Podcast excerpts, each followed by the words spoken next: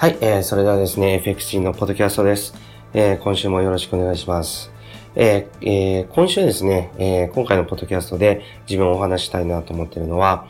えっ、ー、とですね、あのトレードのですね、えー、学習する順序、えー、こちらについてちょっとお話したいと思います。と言いますのはですね、あのごく最近なんですけど、もう全くのですね、初心者の方が、えー、FX のことでですね、まあ自分にちょっと教えてほしいっていうのがですね、ちょっと個人的にあったんですね。で、あの、その人に FX のそのトレードの勝ち方ですね、利益の出し方っていうのをこう教えてて、まあいろいろと思うところっていうのはあったわけです。えー、それでですね、まあ今回ですね、まあこのポッドキャストを聞いてる方とか、もう全くの初心者の方とか、もしくはですね、えー、始めてるんだけども、えっ、ー、と、どういう順序で、えー、利益の出し方っていうか、その学習自体をですね、こう学んだらいいのかっていうのがわからないとか、っていう方っていうのはやっぱりいるんじゃないかなと思ったんですよね。ですので、まあ、ポッドキャストで、えー、これを聞いてる方ですとですね、ちょっとこういった情報も、えー、共有していけたらなというふうに思ってお話しします。えー、まずですね、その初心者の方、えー、に、えー、FX のトレードを教えてて、一番最初に自分は思ったのはですね、あの、全くの初心者なので、えっ、ー、と、お互いのですね、共通、共通言語っていうのがないんですね。あの、ロットとか、レバレッジとか、まあ、えっ、と、まあ、あの、証拠金とか、そういったですね、えー、基本的な、そのあの、概念とか用語ですね。あとはですね、まあ、通貨ペアとか、まあ、トレンドとか、レンジとか、えっ、ー、と、そういったですね、あの、日常的に FX のトレードにおいて使う言葉ですね。そういった知識っていうのが、これ当たり前のことですけど、それがないとですね、あの、そのトレードをこう、トレードの方法を教えるっていう土俵に上がれないんですね。ですから、えー、こういったですね、用語とか、あの、FX 特有の、えー、概念とか、そういったものはですね、今、まあ、書籍もあるし、えー、無料でもですね、ネットで手に入るものなので、あの、まずはこれを抑える。これがスタートかなと思います。で、えっ、と、その次なんですけど、あの、学ぶ形態っていうものが、まあ、僕自身はですね、2種類あると思うんですね。で、2種類ともですね、僕は、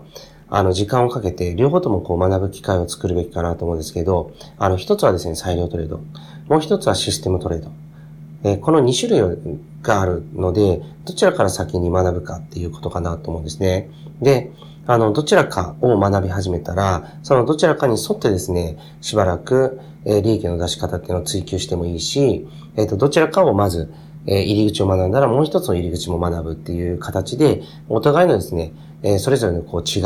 を、まあ認識しつつ、その、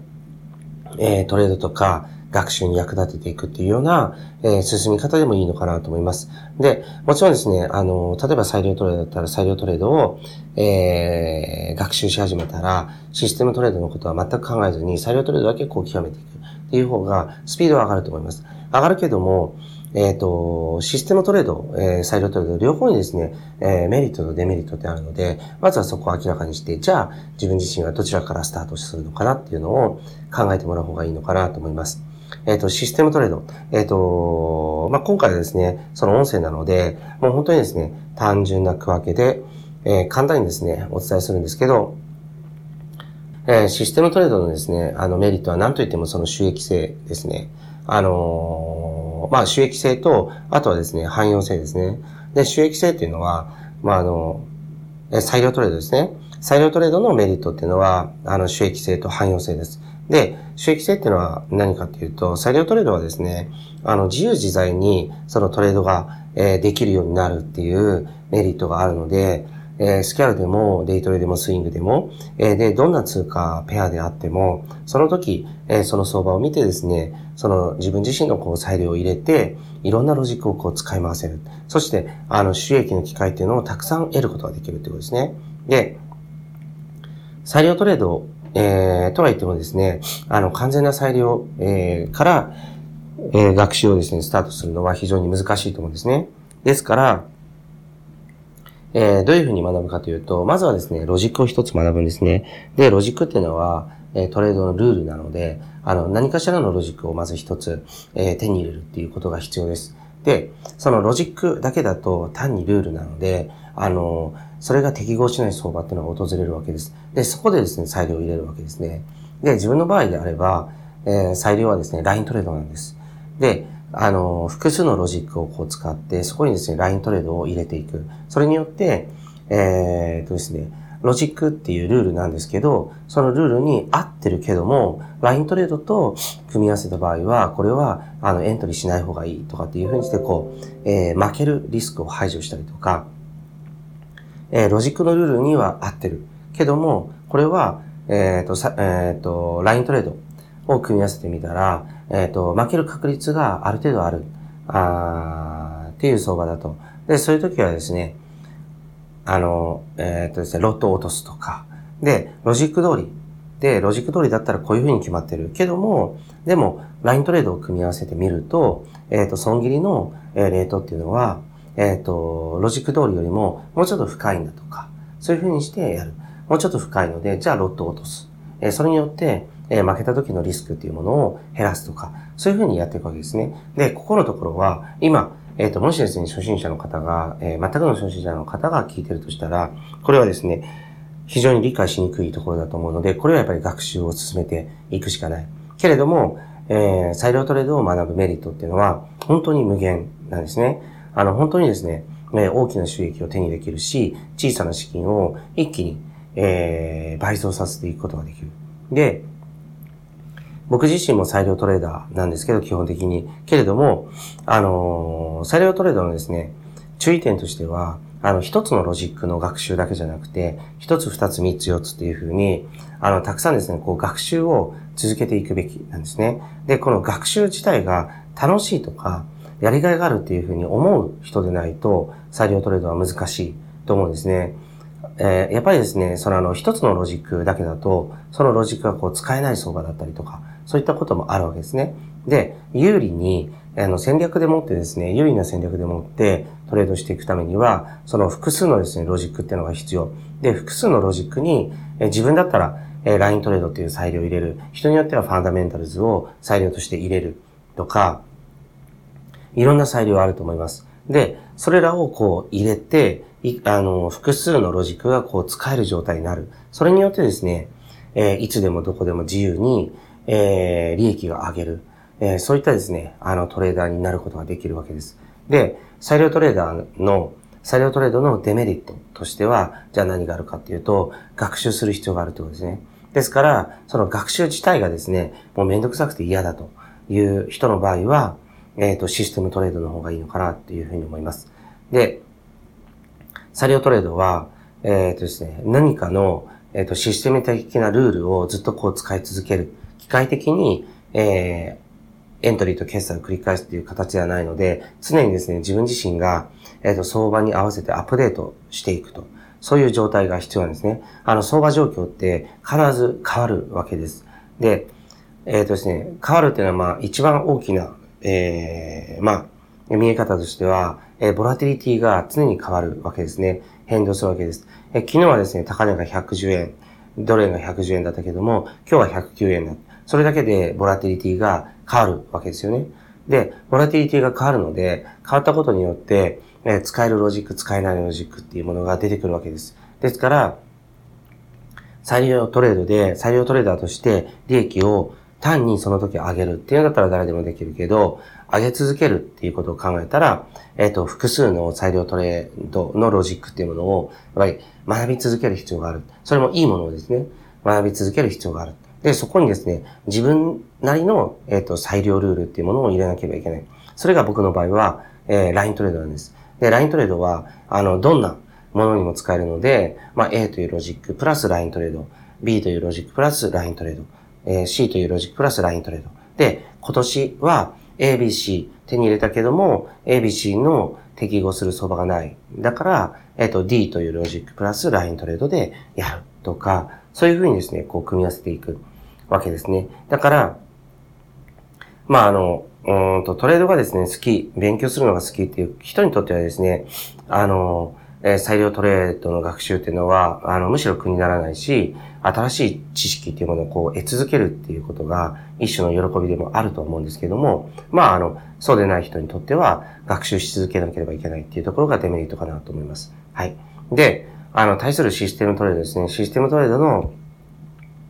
えー、メリットは学習する必要がほぼないっていうことですね。ルール通りにこう繰り返して、えっ、ー、と、エントリーと決済をこう繰り返していく。それだけでいいわけですね。だから、システムトレードを手動でやる形もあるし、えっ、ー、と、EA を動かして、もしくはサインツールとかを動かして、その数値でエントリーと決済をただ単純にこう繰り返す。で、あのー、メリットはですね、学習する必要がないっていうことですけど、えっ、ー、と、デメリットはですね、あの、収益性が低いっていうことです。つまり、裁量部分っていうのが一切入らないので、あの、その時その時の変わる相場に、えっ、ー、と、自分自身が合わせるっていうことができないわけですね。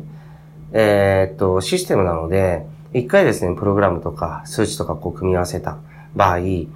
あの、ボラティリティっていうのが昨日と今日っていうのは絶対違う。違うにもかかわらず、えっ、と、同じように、えー、な、えっ、ー、と、約束ごとでエントリーと決済をするので、つまり、あの、すぐにですね、相場に合わないっていうことが来るわけです。で、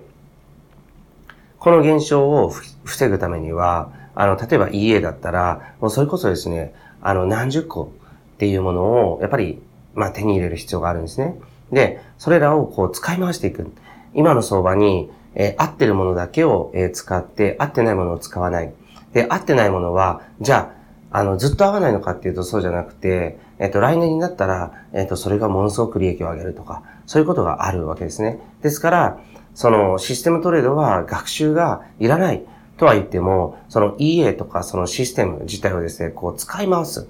えー、そういった、まあ、なんですか、システムをマネジメントする、そういったですね、あの、スキルはいるんですね。で、これは、えっ、ー、と、相場感とか、裁量トレードとか、そういったものを知らなくてもできるんです。ただ単に、えっ、ー、と、その時利益が出ていない、えー、状態が、例えばですね、1ヶ月続いた、そういったシステムを、もう、あの、1回こう排除して、そして、その時、例えばデモトレードで回してて、利益が出てるものを、あの、実際にこう投入する。で、できれば10種類、20種類っていうものをこう回し続けて、利益が出てるものだけを使って、利益が1ヶ月、えー、丸々ですね、えー、マイナスになったっていうものを排除する。で、そのまた、えっ、ー、と、今利益が出ているもので、利益が出なくなって1ヶ月経ったらそれを排除して、また、その時、デモトレードとかで動かしているものとかで、利益が出ているものを投入する。こういったもののこう繰り返しなんですね。だから、えっ、ー、と、相場に対して強くなるっていうよりは、えっ、ー、と、利益が出ているものと出てないものを、えっ、と、ちゃんとですね、その分析をして、そして、えっ、と、入れ替えをする。そういったですね、スキルが必要ということですね。で、あの、どちらがその人に、えー、にとってね、あの、いいトレードスタイルなのかっていうのは、やっぱりですね、えー、わからないんですよ。それはライフスタイルにもよるし、その人のトレードに対する考え方にもよるし、どちらが好きかとか、そういったことにもよるんですね。で、あの、最終的にはなんですけど、僕自身の場合だったら、えっ、ー、と、裁量トレードのロジックも、あとシステムトレードの、あの、システムもですね、あの、全部ですね、あの、保有したいんですね。あの、新しく出たものは全てこう手に入れたい。で、それによって、それをですね、僕はし続けることによってですね、あの、実はですね、あの、10年、えー、以上ですかね、もうあの、えっ、ー、と、利益を安定的に出し続けてる。つまり、あの、複数のものを組み合わせるっていうのは、えっ、ー、と、収益性が、えっ、ー、と、ものすごく大きくなるかどうかは別にして、えー、安定的にですね、ずっと勝ち続けるっていうことができるわけです。で、今は、僕はもう、全部分散してるので、中には人にお願いしてやってるものとかもあるし、えっ、ー、と、裁量トレード。例えばですね、僕は、まあ、たくさんあるんですけど、それらをその時の相場に合わせて使う。で、それで利益を上げる。で、システムトレードはもう自動で動かして、えっ、ー、と、利益を上げる。でも、あの、複数全部動かしてるので、中にはもちろん利益が上がるもの、上がらないものが、それぞれあるわけです。でも、それらをこう補ってですね、トータルで利益を出すっていう、安定的に利益を出すっていうことですね。ですから、そういう形を最終的には目指すべきかなと思います。トレーダーとしてね。あの、一つのですね、ロジックとか一つの武器だけでですね、相場をこう渡っていくっていうのは非常に難しい。その年とか来年とか短期的に見たらできるかもしれないけども、えー、長期にわたってですね、10年とか20年とかもうトレーダーとして、専業トレーダーとして食べていくんだとか、まあトレードでですね、あの、億万長者になって自分のしたい人生を歩むんだとかっていうふうに考えた時っていうのは、えー、絶対にですね、あの、多くのロジックとか多くのシステムっていうものを、こう、すべてこう動かし続けるっていうことが必要になってくるんですね。で、そこまで来ると、えっ、ー、と、今度はですね、じゃあ何がまた必要かっていうと、えっ、ー、と、資金管理なんですね。あの、欲を出さず、えー、とにかくそのリスクを減らして、あの、トレードしていく。で、裁量トレードであれば、えー、一つのポジションを持つに対して、あの、それが、えー、とですね、裁量プラス何かのロジックで見たときに、えっ、ー、と、リスクが、えっ、ー、と、高いのであれば、ロットを落とす。これも資金管理の一種です。リスクが低い、えっ、ー、と、勝てる見込みが非常に高いっていうところであれば、ロジックルールでは、まあ、あの、違ったとしても、えー、ロットを上げて、えトレードする。そういったことをこう繰り返すことによって、えっ、と、勝率が高いところではロットを上げて、勝率が低いところでは、えっ、と、ロットを下げるっていう資金管理ができると、裁量トレードの、あの、結果っていうものがものすごく良くなるんですよ。やっぱりそうですよね。勝てるところで、あの、ロットを上げてるし、負けるところでロットを下げてるわけだから、あの、結果、1ヶ月のトータルっていうのは、もう一気にですね、資産が増えるわけなんです。で、一方のシステムトレードっていうのは、そういうやり方ではないですね。ロットとかそういったものっていうのはもう全部基本システムにお任せです。損切りも利益確定もお任せです。ですから、あの、裁量だったらこんなトレードしないのになっていうところももちろんある。でもそれを許容するのはですね、システムトレードのルールなわけですね。だからシステムトレードの場合は、1ポジションに対してロットとかを調節するのではなくて、全体の資金に対して、えっ、ー、と、そのあの、余剰証拠金が、えっ、ー、と、どれだけあるかっていうところでコントロールしていく。えっ、ー、と、これらをですね、え覚えていくわけですね。で、この、えっ、と、裁量とシステム、そしてそれぞれのロジックとかと、まあ、裁量とかですね、そういったもの、まあ、あの、いわゆるロジックっていう、で総称できるものと、資金管理で総称できるもの、これらが合わさると、もう本当にですね、利益っていうものがこうずっと出続けるような状態を作ることができると思います。まさにですね、本当うん、なんていうかな。あのー、もう本当お金をずっと生み続けるスキルというか、えっ、ー、と、システムというか、そういったものをこう手に入れることに成功したっていうことになります。で、これは、誰でもできることなので、あの、FX のトレードにおいてはもう学歴も年齢差も、えー、男女差も、あの、力があるないとか、それとは全く関係ないです。インターネットの環境さえ整えば、えっ、ー、と、できるわけですから、誰にでもチャンスがあるわけですね。で、こういったもので安定的に資産を増やしながら、増えた資産の一部を今度は僕は FX トレード以外の、例えば株式だったりとか、えっ、ー、と、あとはですね、あの、仮想通貨。仮想通貨はまだ僕はきちんと始めてないんですけど、あの、すごくいいロジックというかそういったものも、えー、手に入ってるので、あの、少しずつ始めていこうと思ってます。とか、あとは僕だったらゴールドとか不動産とか、そういったものに全部ですね、こうあの分散してるんですね。で、これによって何かが負けても何かが利益っていう形を取れるので、もう安心してですね、